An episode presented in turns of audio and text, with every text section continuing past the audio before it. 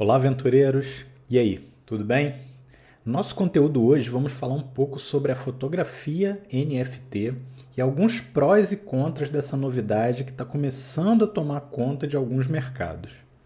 Eu também sou investidor e colecionador nas horas vagas e sabemos muito bem qual é o valor de alguns itens raros, especialmente no mercado ávido por inovações. Por isso, a fotografia NFT pode ser interessante especialmente para você que tem algum tipo de desejo em transformar sua arte em dinheiro em algum momento agora ou no futuro. NFT é uma sigla que significa no português token não fungível, o que significa, trocando em miúdos, uma espécie de assinatura na sua fotografia digital.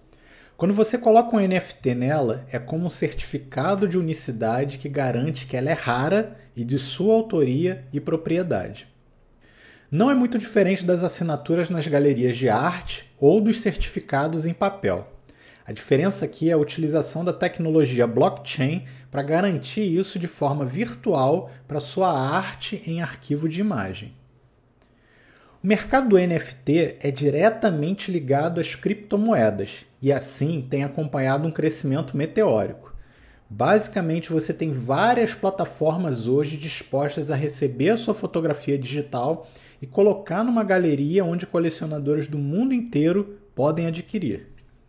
O pagamento é feito em criptomoedas, o que para alguns pode ser bastante interessante, pois é um mercado emergente que pode valorizar bastante com o tempo. Mas, por outro lado, isso tem se tornado um alvo de polêmicas e controvérsias na comunidade fotográfica com relação aos valores de cada venda e as utilidades das obras. Vamos falar sobre isso a seguir.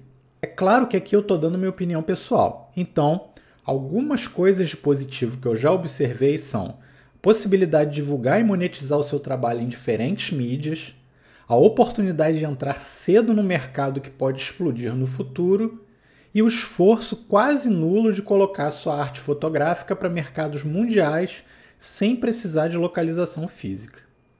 Mas, como não há almoço grátis, também tem uma série de coisas que eu observei que podem ser problemáticas com o sistema, que são a altíssima pegada de carbono gerada pela fabricação das criptomoedas que compram as artes nessas plataformas, polêmico modelo de criptocapital que ainda é considerado por muitos um padrão muito volátil de valor e, finalmente, as altas taxas que as plataformas cobram para você colocar sua arte online para que outros possam ver e comprar.